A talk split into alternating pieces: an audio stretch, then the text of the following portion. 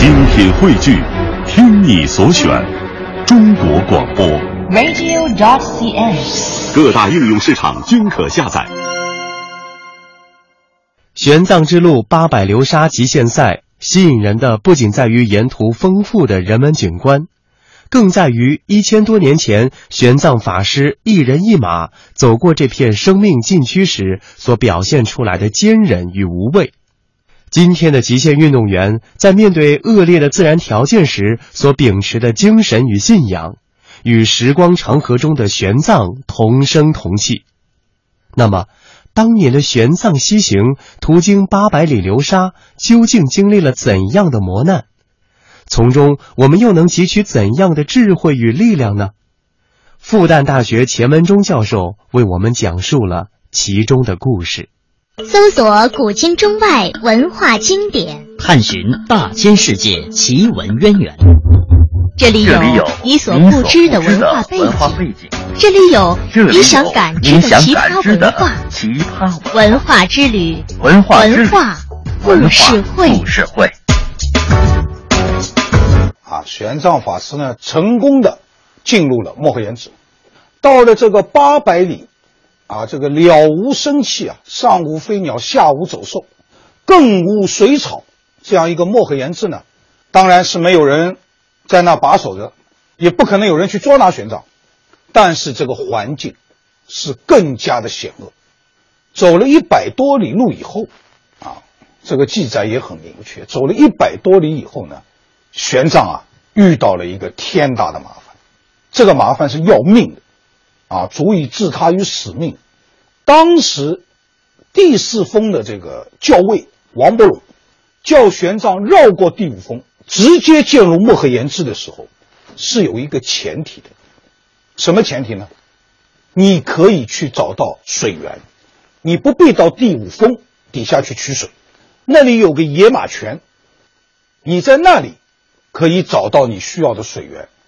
当然，同时王伯龙施舍给玄奘一个大尺寸的皮囊，可以装比原来更多的水。靠着这个大皮囊和在离开第四峰一百多里以外有一个野马泉这样一个信息，玄奘才绕过第五峰。进入这个八百里沙河，啊，进入这片沙漠的。而当玄奘在这个八百里沙漠当中走了一百多里的时候，玄奘迷路，在沙漠里边迷路是非常正常，因为它没有参照物。很简单，啊，我们在城市里走，你会知道我我我，比如到哪个大厦去，或者到哪个商场去，我是有参照物的，啊，我可以知道它这个点是定在哪的。在沙漠里没办法。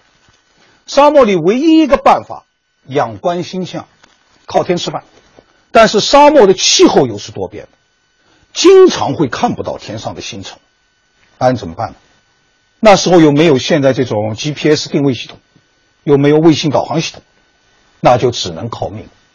而且沙漠的地貌还是变动不居的，一阵狂风，呃，就会把原来的丘变成平地，把原来一个坑坑洼洼的一个谷地。突然堆起几十米高的沙沙子，变成一个沙丘，所以玄奘在这个里边迷路是要了命的，啊，他找不到野马泉，那玄奘当然是这个心里非常的急躁，啊，火急火燎，啊，这个是完全可以理解。而这一火急火燎以后呢，引起连锁的生理反应呢，啊，那一定是口特别渴，那就加倍他口渴的感觉。到那个时候呢，玄奘。当然，再怎么着也得动用他那个王伯龙送他那个大皮囊，啊，里边存有的这些珍贵的这个水，玄奘准备去喝水，从马背上解下皮囊喝水，这就出现了几个情况。第一个情况，玄奘那时候心里急躁，啊，不像平时这个心呃这个神闲气定啊，喝点水啊，拿这个杯子喝点水，这很很平稳。第一个呢，那时候急躁；第二一个呢。也可能这皮囊太大，那皮囊太大它比较沉啊，不像一个，那大家拿一小水壶喝水没问题，我给您一桶喝水，啊，您不好喝。还有一个呢，可能也是因为戒律的原因，因为这一点呢，我一直想请教，我也请教过啊，也没有一个非常明确的答复。因为我们知道，在皮囊里的水是佛教戒律规定的三种水：食水、非食水、畜用水里边的第二类，应该是非食水。你不是当场饮用的，你是储存起来，准备在你需要的时候饮用。按道理来讲，也应该经过过滤，要经过玄奘随身携带的滤水网的过滤。而这么一折腾，这辛吉过去我们讲辛吉吃不得热豆腐啊，看样子辛吉啊还喝不得凉水，一失手，整个皮囊打翻。在历史当中是这一段是浓墨重彩的写。这个大皮囊，王伯龙送他的这个装有水的大皮囊啊，失手就掉在这个沙漠里。那这个结果，那可想而知啊，对吧？这沙漠你，这这这这点水本来就不怎么多，你一下到沙漠里，那比水银泻地还快嘛。那这个救命的啊，比油还珍贵的，比血还珍贵的水呢，就一下子损失掉了。在玄奘留下来的真实的玄奘的传记当中，这当然不是《西游记》啊。是真实的传记当中，用了八个字，叫“千里之资，一朝失庆”。我原来打算靠着它渡过千里的这个应付千里这个无水局面的应付千里无水局面的这个资啊资本的资，靠着它来渡过这个八百里嘛，八百里沙漠。估一个大数是千里啊！我靠它来渡过这个千里沙漠的这些珍贵的水啊，一朝失庆，一下子光了，一下子完了，野马全找不到，随身带的水又失手打翻在地，路又搞不清楚，迷路了。在这个情况下，应该是只有一个办法，四个字：原路返回。但你没有别的选择啊！你原路返回还未必返回得了呢。沙漠里啊，没有足迹的，这个不像在这个泥泞地或者说那个泥地上走，我还凭着足迹，我倒过去，我把后跟当脚尖儿我拿我的脚尖对着我的后跟，怎么都走回去了。沙漠里连这个都没有了，啊，还且不说未必回得去了，但的确在这个情情况下，正常的选择，人的正常的思维，合乎常理的，也只能有一种选择，回到第四峰。回到离这里一百多里的第四峰，去找王伯龙帮忙。玄奘也的确在这个时候，根据历史的记载，违背了他的誓言。他的誓言什么呢？绝不东移一步以赴先心。类似的誓言很多，往东走，没办法，往东走，只能往回走。但是，往东走出十多里地以后，玄奘发狠了。玄奘在这个时候发狠，发出狠劲，想起来啊，我自己发愿到西，要到天竺，我曾经立下过誓言，一直往西，绝不东顾啊，不一步往东。那当时用他的话来讲是什么呢？今故何来？宁可就西而死，岂归东而生？我是为什么来到这儿的？我是因为什么来到这儿的？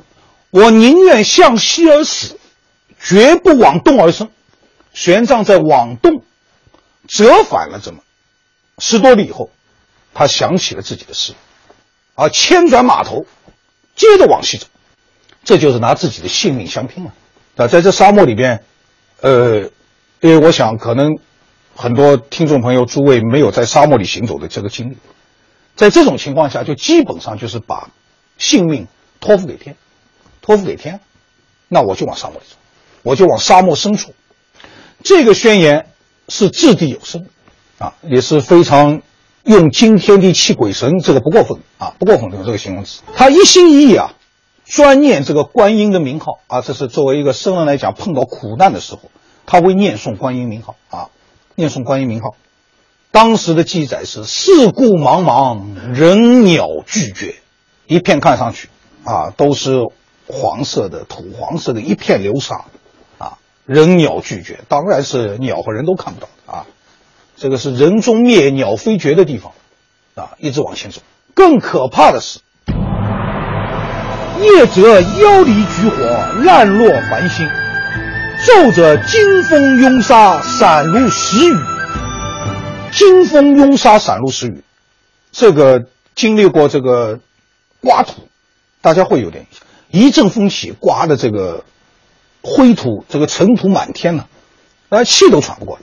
何况在沙漠里边，沙漠里边如果出现沙暴的话，那是那是不可想象的啊！我曾经有朋友遇见过这种状况，他们开着一辆吉普车，在沙漠边缘啊去做一些探探测、探索，呃，这个探险性的这个考察，遇见沙暴，他们躲在车里边，等一阵沙暴过了以后。等发现这车的漆都没了，等他们出来一看，哟，这汽车原来比如说绿的，现在变白的了，就这么一层绿过去。沙暴是很厉害，这是白天。晚上呢，夜着妖离居火，烂若环形。晚上在在在乌黑一片的这个这个这个沙漠里边，好像有很多妖鬼啊，举火点灯，烂若晨星，像清晨的这个星空一样的灿烂。这个我们也可以知道，这应该。按照可以灵活，啊，因为死了以后这骨头啊，骨头这是这个死去的动物也好，死去的人也好，骨子里含有的灵火会发出灵光。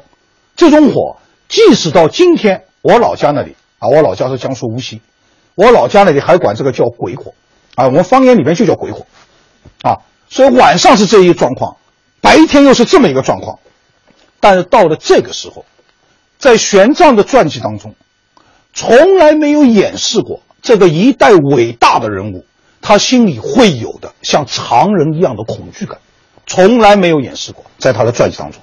而在这一段最让人恐惧的时候，恰恰没有留下关于玄奘有恐惧感的记载。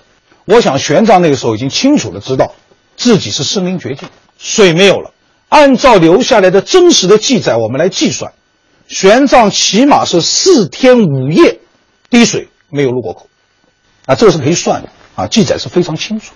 而四天五夜的断水，而且是在沙漠里断水，这跟在正常的这个环境当中断水更不可以相提并论了。沙漠里本来就是极度干燥了，玄奘是滴水未进，玄奘在这个时候感到啊，自己的生命啊，大概是要结束。